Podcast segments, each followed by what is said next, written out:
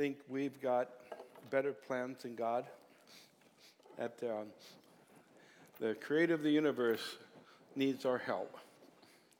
Well, he invites us as children to help like a, like a father would invite a child to help them do some yard work when it's actually because their child actually causes more trouble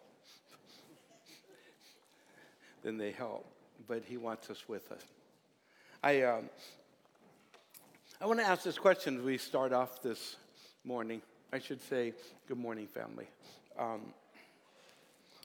have you ever really given yourself to something uh, in, in hopes of a return, a good return, a reward? Maybe an athletic, something you, you really worked at, and you know, then you came to the end of that for a reward. And sometimes the reward you will never, you don't, you don't regret the effort you put in to getting it because the reward was wonderful and you'll have it with you. Whether it's, um, you know, whether it's just a feeling of, of satisfaction, of achievement, of, um, you know, maybe something physical reward, or, or, or maybe you got there and the reward, well, it was like, I think I wasted my time. It wasn't as good as I thought it was going to be. I gave my effort, I put my energy to it, I sacrificed, and what I got out of it, I could have I could have done something better. Could have done something better with my time. Well, this morning I want to talk to you about a reward that that we are offered by God that you'll never regret in fact, you will always think that that reward far exceeded any of the anything that you put into it fully. And it is actually the reward that comes by a certain kind of faith that the Bible describes. And we're in Hebrews chapter 11 in our study. And so if you want to follow along, we're going to look at verses 1 through 10, but I want to jump ahead, first of all, to verse number 6. Then we'll, we'll go back to the top of the chapter and go on through it. Hebrews 11:6. But without faith it's impossible to please him. For he who comes to God must believe that he is and that he is a rewarder of those who diligently seek him. He is a rewarder. God is a rewarder. Would you say that with me? God is a rewarder. God offers a reward. It's interesting that God actually entices us with, with, with the prizes at the end. We, we often think of, in fact, you've heard people say, well, we got, we got to serve God just because of who He is. And that is true, right? Just because of who God is, we ought to serve Him. We ought to, he, he deserves our life fully, not only because of who He is, but because of what He's done for us. All of those things are, are, are you know, it's worth serving Him for that. But God never actually asks us to serve Him just for who He is. It's interesting. He actually is the one who keeps enticing us with rewards, keeps telling us that there's something offered to us. He's the one that keeps doing that. He's the one who's offered heaven, He's the one who offers great rewards. In fact, He Himself, Jesus, when He was on earth, He would talk about things like, you know, if you if you suffer for my namesake or if you if you pray in private, I'll reward you openly. There, he keeps the one who kept talking about often about the reward that would come at the end of it. So God likes to entice us with the reward. And we, I, I, don't think it's wrong to say, hey, we ought to serve him even if we don't get the rewards. But it's not really, it's not in our nature. We're not built that way. Remember Paul when he talked about the resurrection of Jesus and he said, listen, if there's no resurrection, then eat, drink, and be merry. Don't, you don't need to spend your time serving God. He says, For tomorrow we die. In other words, just because God is great and everything, that's not enough. We, God, God knows that we need the reward to keep going. And if you can do it without that, well, you're, you're better than, than almost everyone. We, we all serve God not only because of who He is and what He's done for us, but what He offers us as well. And it's, it's not wrong. The, the motives aren't wrong if you say, I look forward to heaven. I look forward to eternal life.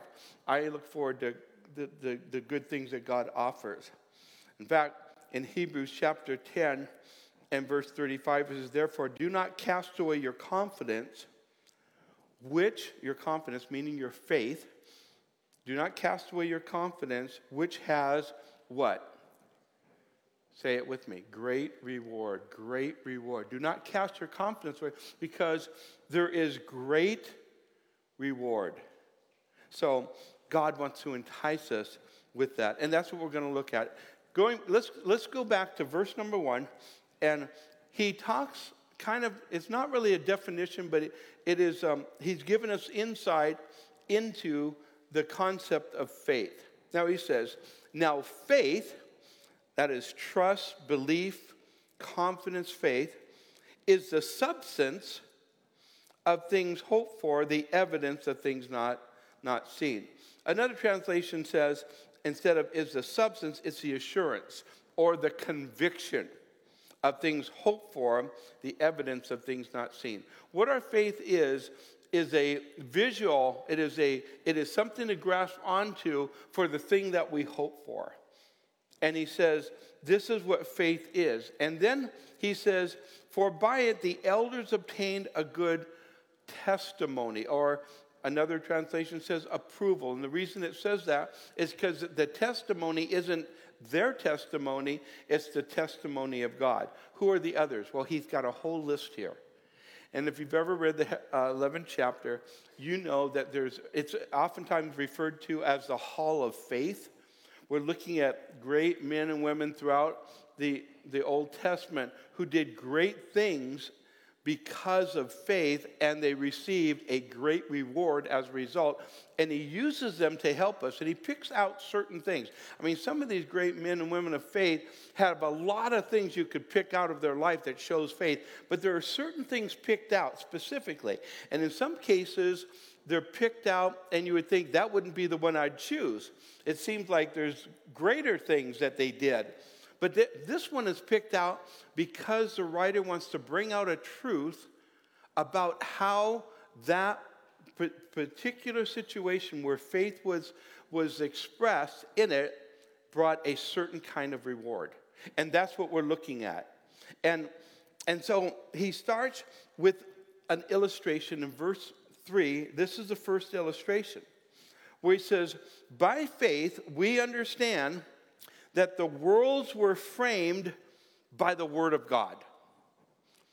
And so that the things which are seen were not made of things which are visible. Now, as believers, we believe the, the first verse of the, uh, of, uh, and, and the rest of the Bible we believe the first, the first chapter, the, the second chapter, third chapter of the Bible. Where, and, and because you, but you have to start with the first one, and as in the beginning, God created, God made the heavens and earth. That's where it starts. It starts with the belief, and we know that how God did it, we know that by, by revelation. God spoke. And what he says here is, in fact, that the things which we see were not were made by things we don't see. That would be the Word of God. And it's interesting because the things that the scriptures say about creation are being confirmed even greater by science today. As science moves forward, it seems to catch up with the Bible. And, uh, and so, you know, just the idea that out of nothing came everything. That's what the scriptures say. And quite frankly, that is what science is saying today, too. The, the theory, for instance, let, let, let me just, the, the theories that have contradicted, the, the theories that have contradicted the Bible, the, the scientific theories that have contradicted the Bible are in scientific crisis right now. For instance, the theory of evolution is in a scientific crisis. In fact, it's bankrupt. And it's not just me who's saying it. One, one, one of the things that has really pushed it, um, you know, moved it quite rapidly toward this is the theory of intelligent design. And um, it's pressured the evolutionists to respond to their contradictions.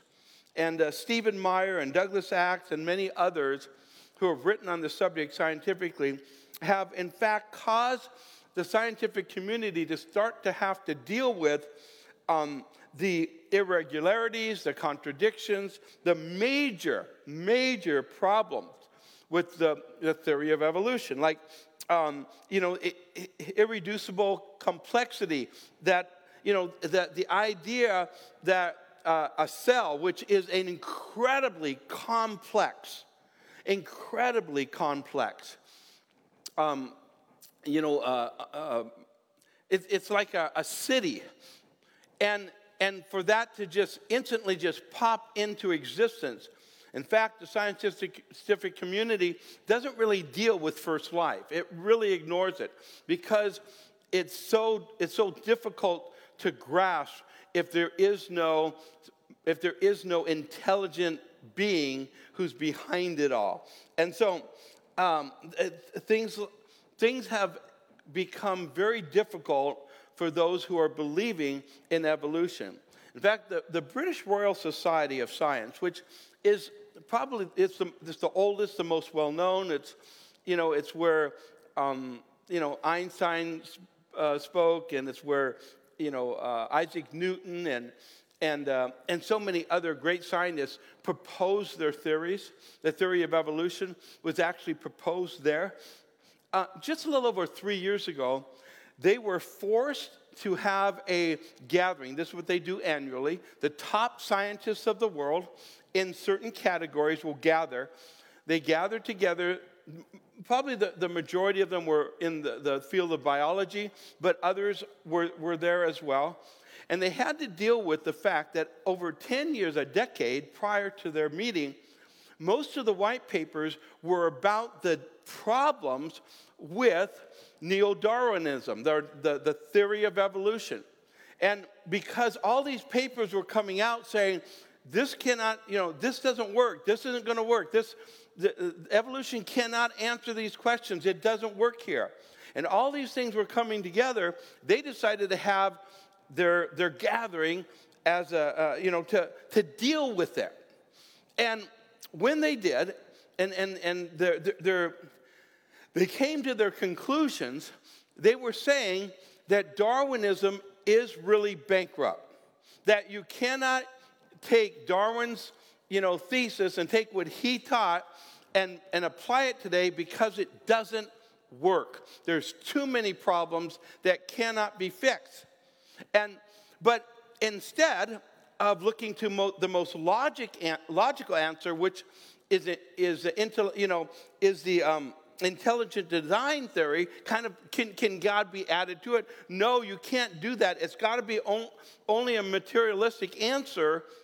So they came to the conclusion that Darwinism surely, surely is bankrupt, but we believe in Darwinism or, or evolution. They call it this evolution 2.0. Now, evolution 2.0 is very interesting because when you ask them, what is evolution 2.0? Their answer is, we don't know, we have to find out. because it has to be a materialistic answer. So, so then the argument has come, the, the, or the, I shouldn't say argument, but, but kind of the debate, uh, simple debate has come when will the scientific community, when will it trickle down into the universities? And when will this information finally get into, you know, the schools and, and um, you know, the textbooks and all of that? And some were saying as soon as maybe five years. This was, th- you know, over three years ago. Maybe as soon as five years. Others were saying no, 15 or 20. And they said because they can't handle it. There's a problem. So your upper echelon of scientists have already come to the conclusion that, that evolution is bankrupt. We have to come to another evolutionary answer, but we don't know what it is. And but we have to do that because we cannot believe in intelligent design. Now, that is that is you know, that's true of other disciplines as well.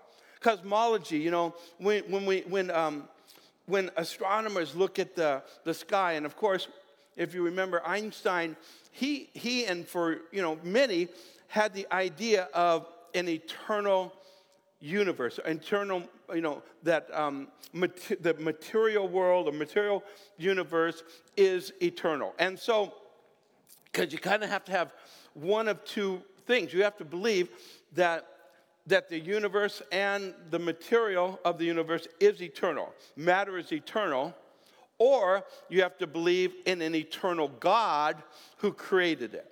That, that's kind of the two cat, main categories. You, you, you, you don't have much else to go with in that. You, you can maybe redefine who that God is and how that power works, but, but basically that's where you're, you're stuck with. And so, but, and, and Einstein actually believed that. And he said the greatest mistake he made in his, in, in his, um, in, his, in his life, scientifically, was to believe that, actually, when he was disproved by Hubble that the universe was expanding.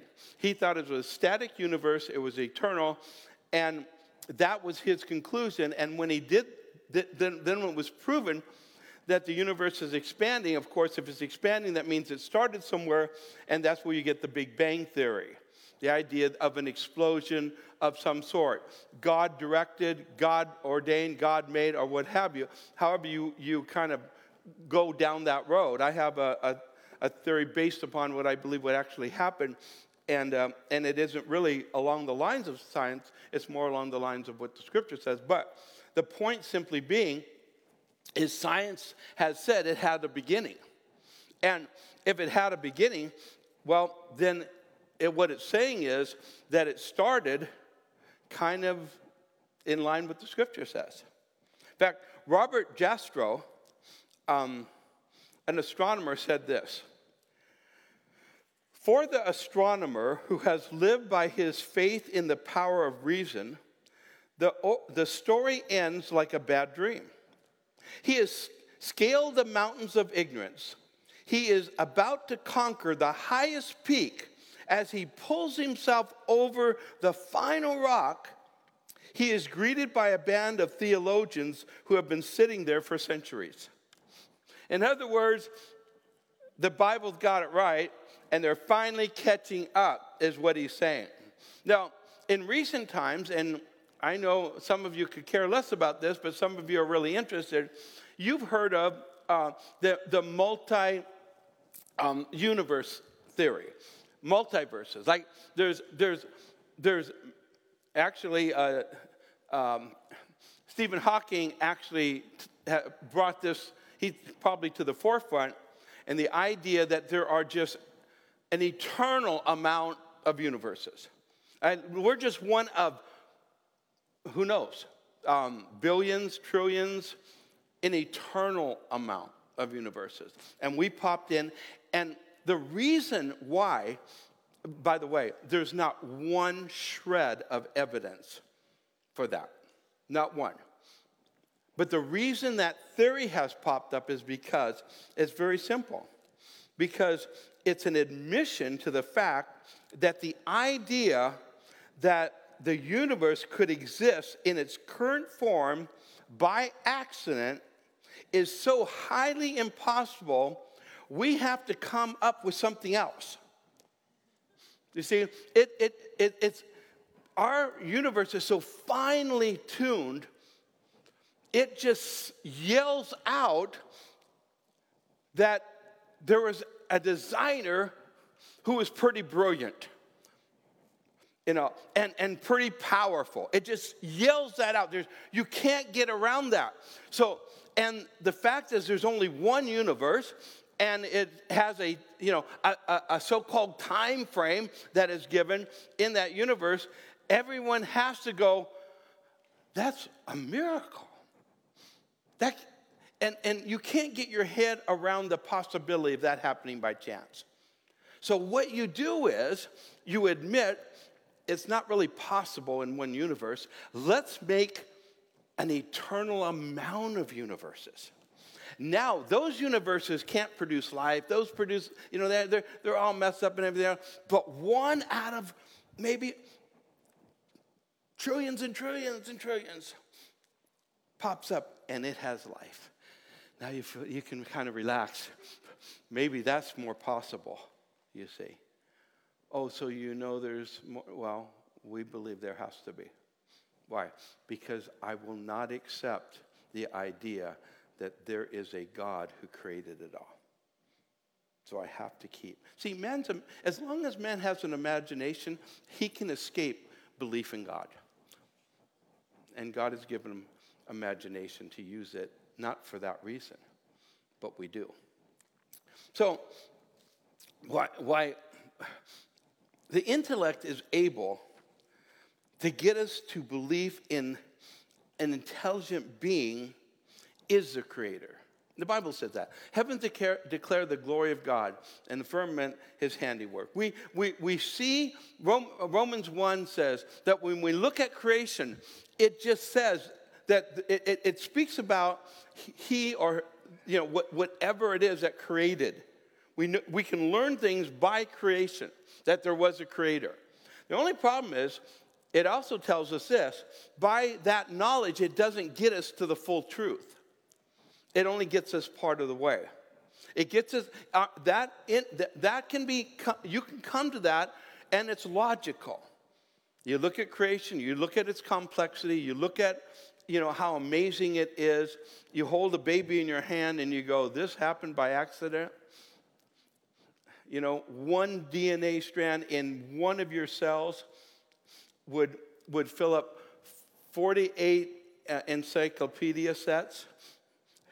And, and in all of your cells, it will fill up the earth. I mean, if, if it was uh, the DNA was, uh, was simply a letter on a page, I mean, it's, it's, it's way too complex.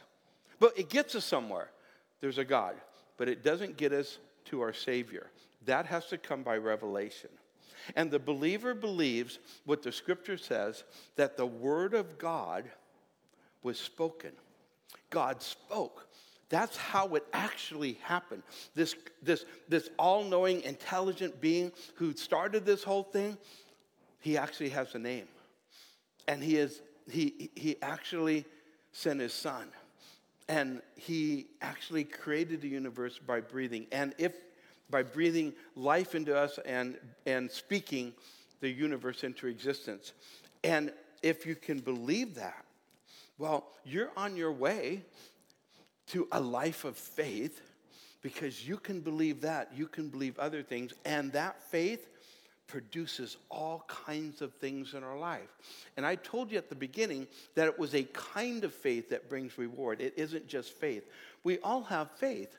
You had faith today when you drove here and you went through what you saw was a green light, and you had faith that the guy coming the other way would stop at the red light. You had faith. You have faith. We have faith in all kinds, we do all kinds of things by faith. But that kind of faith has some kinds of reward, but it doesn't have the reward that we're talking about. This reward is a reward in trusting God's word, believing God, and putting your faith completely in Him. And what He does now is He gives us some examples of this playing out in people's life. Look what it says in verse 4.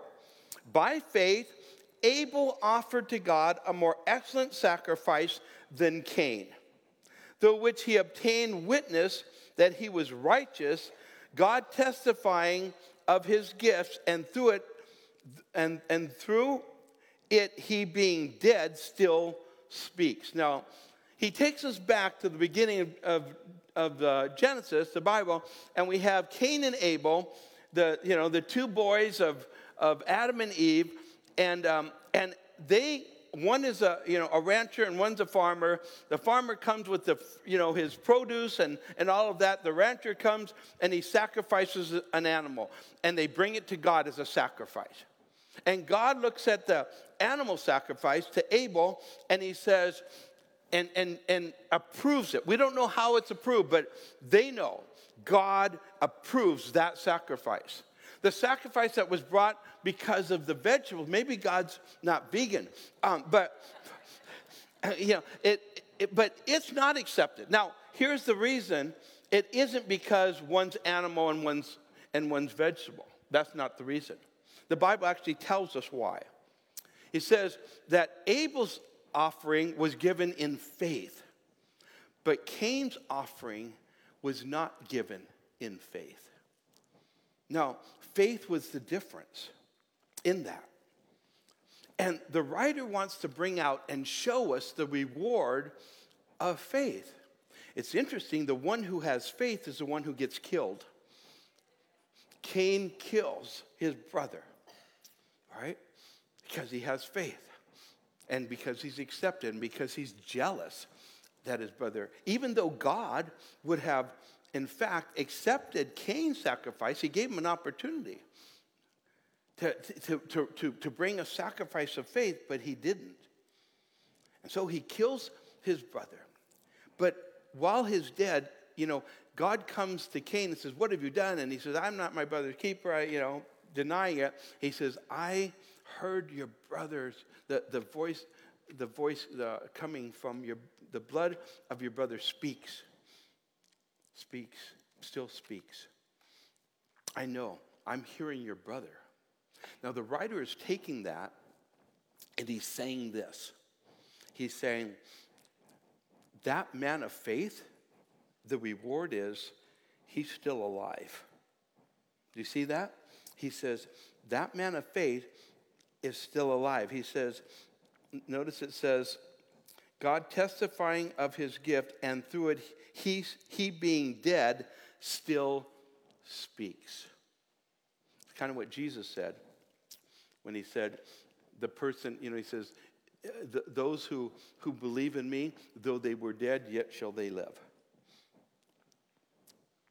And he who believes in me will never really die. That's that, that faith, it produces, it, what does it produce? The reward is simply eternal life. eternal life. Jesus talked about exceeding great rewards. And one of the rewards is of faith, the right kind of faith, faith in Christ and what he's accomplished. The reward is eternal life. I'm going to ask you do you think that's a well, a well worth reward pursuing? Do you think that's a good one to have? Do you think, do you think, in fact, is there anything that you would maybe work toward today in your life that could compare to that one? I mean, you know, some of you have a good lunch ready for you, and, and uh, maybe you, you made it in advance and you really can't wait to get home. Please wait until the service is over. I know I'm making some of you hungry. Um, I don't want to mention In N Out Burger or anything like that. But the point simply being, we get, you know, there are a lot of things. We, maybe it's a career. Maybe it's the pursuit. I mean, there's some pretty good things you can pursue in your life. Maybe your pursuit is just to have a wonderful, healthy, great family. That's a good one, right? Maybe it's the car, the new car you've been saving up for. You can't wait to get that Ferrari. I'm sure there's quite a few of you looking to get that. I want to go for a ride if you do. But point, simple, simple point, right? How does anything compare to that? What a reward. What, what a reward of faith. And that's what he's telling us. He says, listen, even though this man was killed, his reward, even though, even though his faith in fact, in some ways, was the result, I mean, caused death. It caused the persecution because he was a man of faith. That's what caused it, was the jealousy because he was a man of faith that caused his death. Was it still worth it? Would martyrdom be worth it? If you were, in fact, even killed for your faith, would it be worth it? And I think the reward is well worth it. And that's what the writer is saying is he's giving us an example of what happened. And then he moves on in verse 5 and he talks about another guy, kind of a strange story. It's about this guy named Enoch. He says, By faith, Enoch was taken away so that he did not see death and, and, uh, and was not found because God had taken him. For before he was taken, he had this testimony that he pleased God. This guy Enoch, there's not really much about him. You know, he lived, he had, in fact, I think probably his name to fame, other than this amazing thing that happened, was he, his son was the, lived to be the oldest man who ever lived, Methuselah. But, but Enoch, actually, the Bible says his great, you know, the great um, accomplishment was he went for a walk. And um, he, he decided, the Bible says he walked with God. He went for a walk with God. You ever go for a walk with God? I bet you've never gone for a walk like that walk. you wouldn't be here. He went for a walk with God, and as he was going for a walk with God, it seemed like God says, You know, we're closer to my house than yours. Why don't you spend the night? And the Bible says God took him, he never died. That's his story. And, uh, and it's an amazing one. Now, the writer pulls out of this that because what it does say about this man is that he pleased God. Don't you want that to be kind of your story too? You please God. We all do it for Christians. We want we want that to be our story. We please God, and uh, and then he pulls from that scripture that says he pleased God and says this, which no one would would debate without faith, it's impossible to please God. So, Enoch must have been a man of faith. See, and because Enoch was a, a man of faith, he received something amazing. And then it goes on and says, So without faith it's impossible to please God.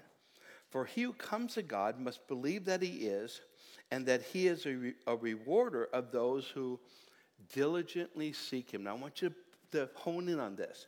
It says, He is a rewarder of those who diligently seek him. Everybody say rewarder.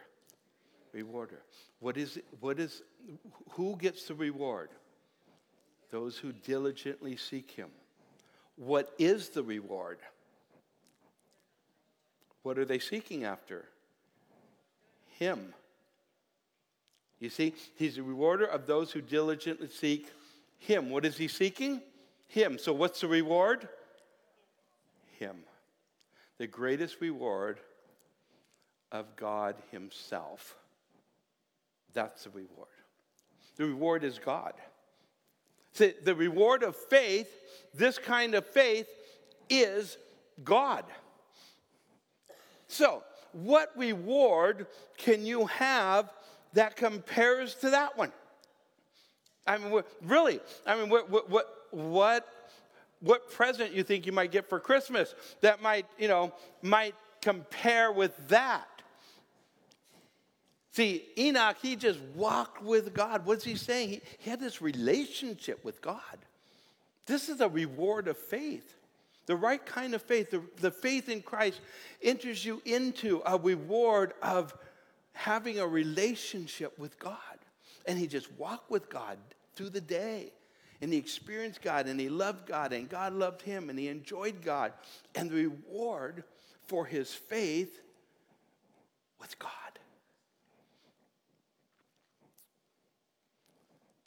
Can you get a better reward than that? See, for the Christian, heaven should not be a surprise or I shouldn't say it that way.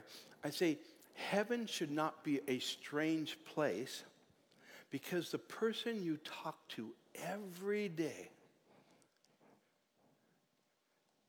will be there to greet you when you get there. See, it shouldn't be a surprise. God is not a surprise to us, not as followers of Jesus because we have a relationship with him. The one who talks to you, the one you talk to, the one you sense, the, you feel his presence in your life because of the Holy Spirit. That's your reward. And there's nothing greater than that reward. The Bible says, if, if you seek me, you will find me if you search for me with all of your heart. If you pursue God, you'll find God. You'll discover his greatness. You'll discover his goodness. You'll discover his love. You'll, dif- you'll discover his personality. You know, in our deeper course, one of the things we go into, right, in, in, in our deeper two session, one of the sessions is about the emotions of God. You know how God has emotions. God has a personality. It's a, it's a, he, he actually is a person. And we discover that through the scriptures that the emotions of God, the, the makeup of God, the nature of God, what He is like.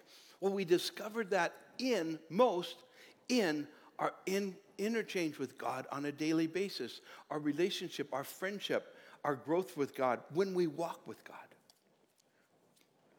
Abraham, in one of the more difficult things in his places in his life, where he was pursuing God to fulfill a promise, it tells us in, in Genesis 15 the, the Lord said to him, After these things, the word of the Lord came to Abram in a vision, saying, Listen to this.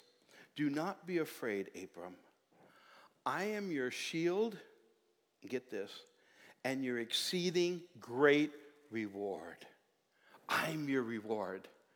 See, God is our reward. The reward of faith is God Himself. I don't think you can get on a higher plane than that. I don't think you can get a better present than that. I don't think there's anything you can pursue in your life that tops that. And God gives it freely as we, uh, uh, as we commune with Him in faith. The reward of the, the third one is found here in verse 7.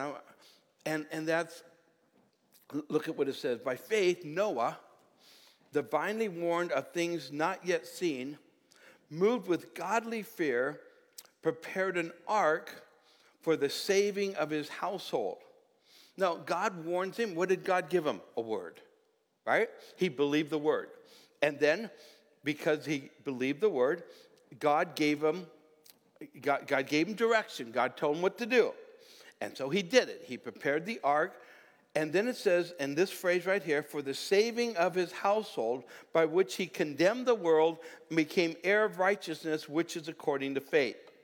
Now, it says he condemned the world. I want to just kind of do that. How did he condemn the world? By making the ark. Well, by, because he believed and others didn't believe, well, they were, they, they were condemned justly is proof that a man could, in fact, believe the word of God. And because one believed, others are then responsible too for believing, and they didn't. And, it, and, and it's, it's a responsibility, but there's condemnation that comes not necessarily even by word. I remember the story of Billy Graham. Billy Graham had gone golfing, and one, this one guy ended up joining the, the group for the golf, the round of golf. This guy was not a believer. The story goes that they finished a round of golf, and this guy um, that was with them, he came back to his car and he slammed his his clubs down. He was just mad. He was just cursing. He was, he was really angry. And, uh, and his friend who saw it came over. Well, his friend was a Christian. And his friend came over and said, Hey, what's going on? You okay? What's, what's the problem? He says, I just did a round of golf with Billy Graham. He says, and he just preached at me the whole time. He would just, he just, you know, he, he wouldn't, he just, he wouldn't stop. And, uh, and the guy says, that, that doesn't really sound like Billy Graham. I, mean, I could see him sharing his faith, but it sure, certainly doesn't sound like him. What did he say to you? the guy put his head down kind of for a minute and said, Well, he didn't actually say anything. Because your voice, oh, we need to speak. But our voice, the condemnation, the condemnation that happened to Abel was not because he said anything, but because he did something that brought a jealousy and a conviction and a reality that he had not, that Cain had not pleased God. We in our lives face some of those same things. But the story of Noah is this Noah was told to build the, the ark, not a boat. An ark. For the saving, look at what it says, for the saving of his household.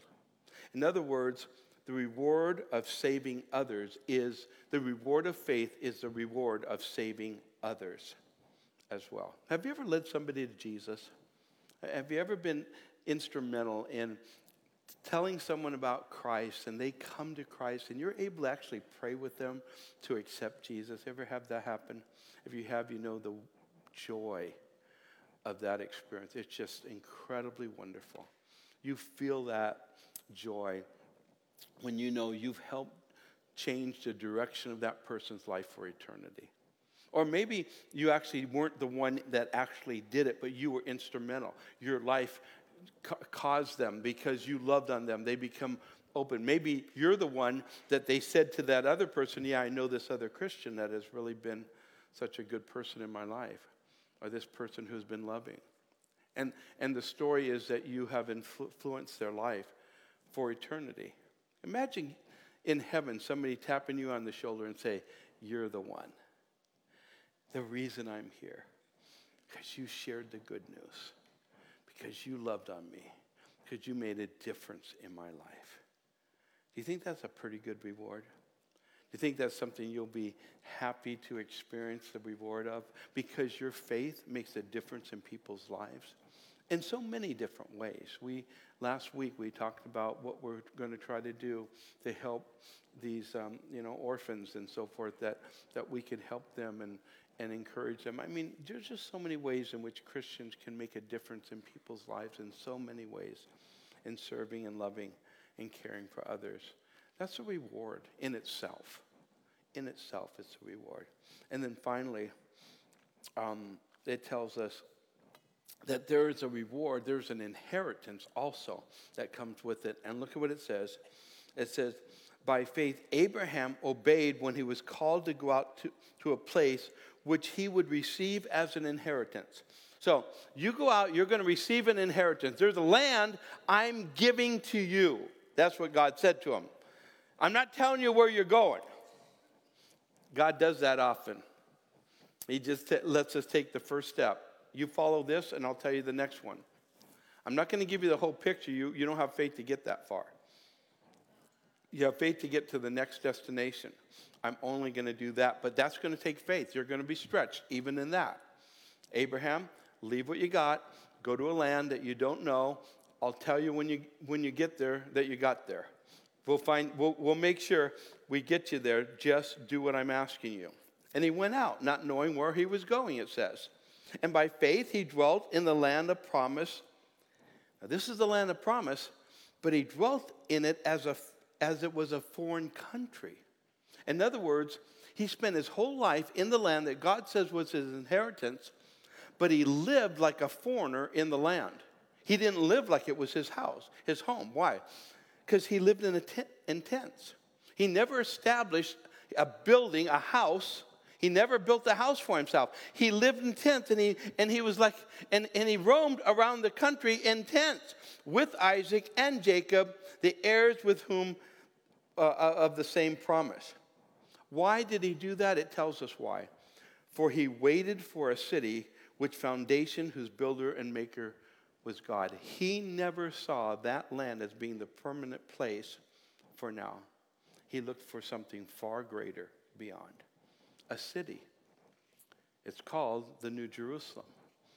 That will come down from heaven. That will be the, the place. And even though, even though his children through lineage are in the land, many of them, are in the land, and it is being established, and it is growing, and it's waiting for the coming return of Jesus Christ. When Jesus returns, there's a city coming with him. That's an amazing story, and you read that in the book of Revelation and what that looks like. But that's what Abraham was looking for. He was looking for his inheritance, in which everything that God has is his. That's the inheritance. God has gives an inheritance that is everything that he has. Right now we get to use what he has, then we will own everything he owns. It is ours.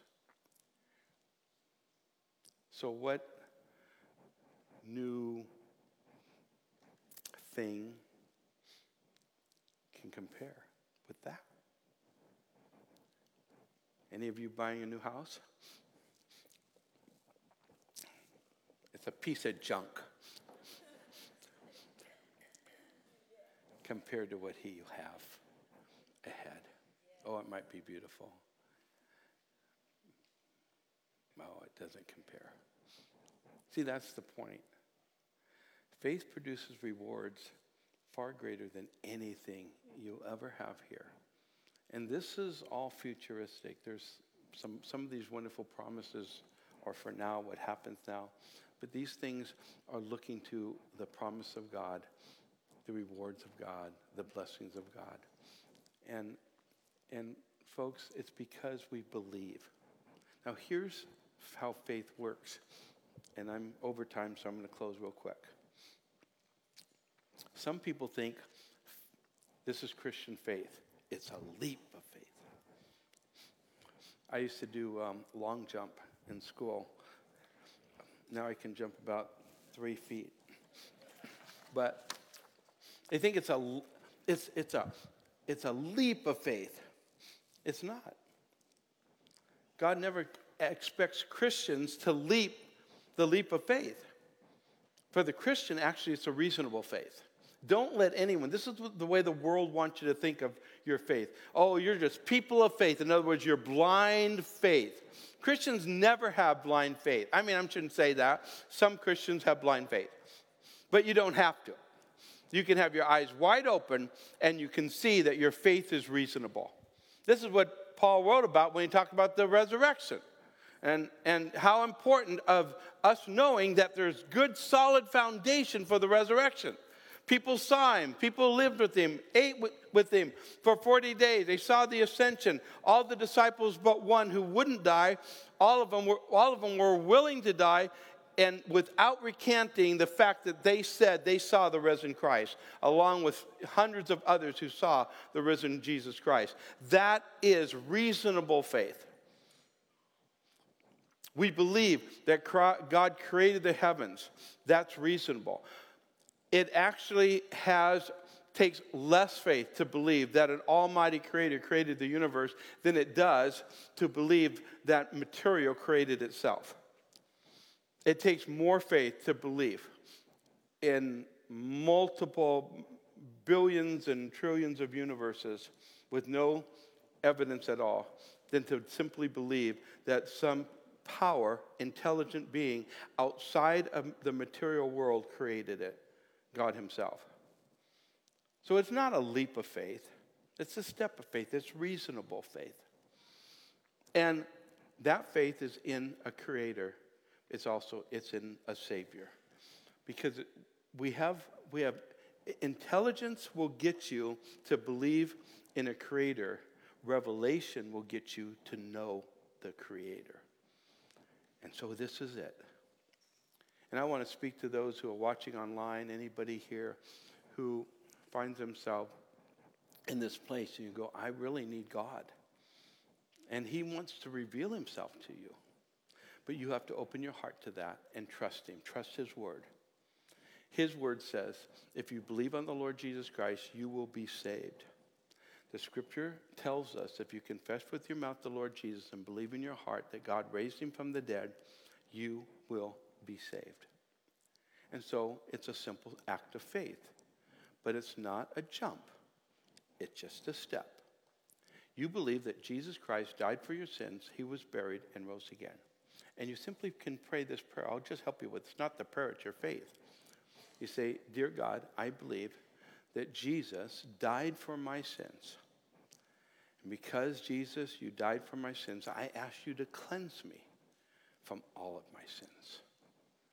Lord, I won't make excuses. I failed you. But I ask you to cleanse my soul. I ask for your mercy. I believe you were buried and you conquered death, so I receive you as my Savior. I put my faith in you, Jesus, not in anything else. My faith is in you for my eternal existence alone. And I trust you. And I ask you to help me to follow you from now on. I pray in Jesus' name. Amen. Listen, if you prayed that and you meant that, um, let us know. Go to our website at ccanaheim.com and just tell us that you accepted Christ. We'll help you with your walk with God. We'll get you started in your walk with God. Send a Bible to you if you need it, and any information will get you started so you can grow to go for a walk with God. Who knows? Maybe you'll be like Enoch. Actually, it's kind of possible, it's kind of likely in our lifetime you'll go for a walk and you won't come back. yeah.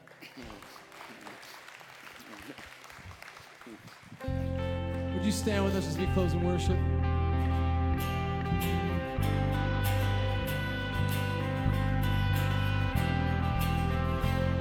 Your love so great, Jesus in all things. I've seen a glimpse of your heart a billion years. Still, I'll be singing. How can I praise you enough? Praise you enough? You are the Lord Almighty, outshining all the stars in glory. Your love is like the wildest ocean. Oh, nothing else compares.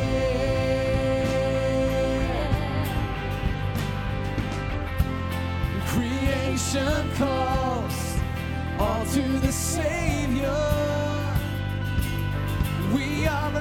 for your praise in earth and sky. No one is higher.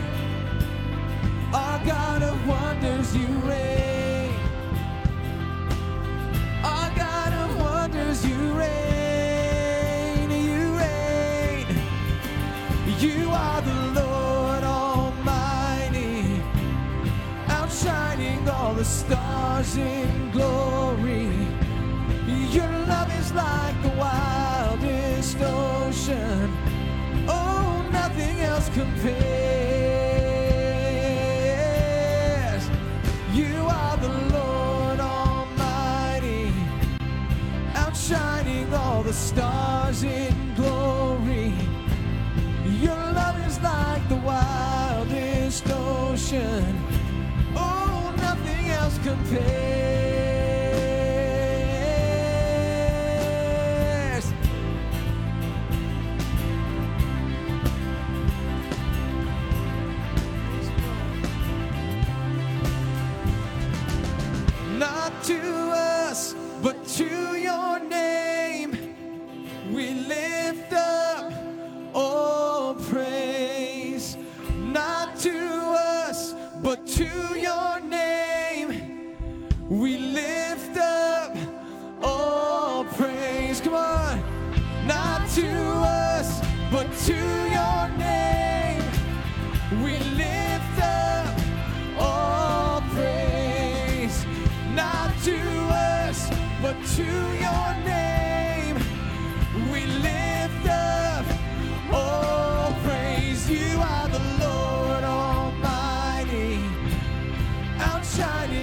The stars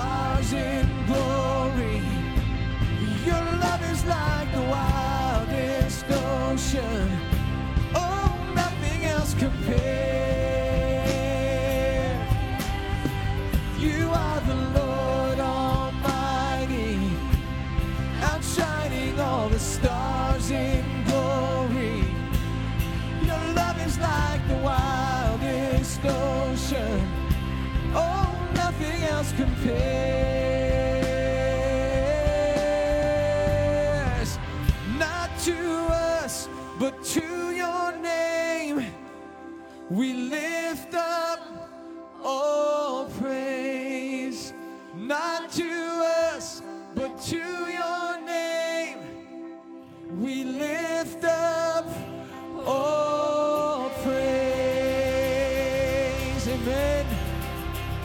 God bless you, church. Be blessed as you go. We will see you Wednesday night. Not to us, but to your name. We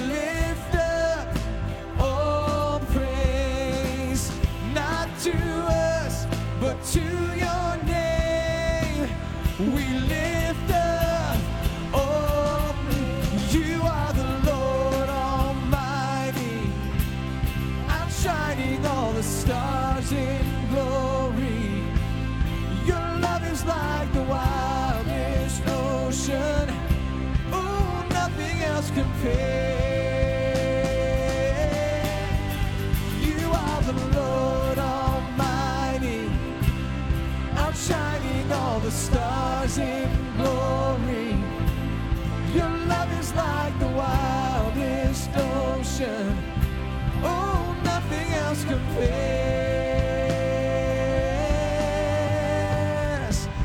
Not to us, but to your name. We lift up all praise. Not to us, but to your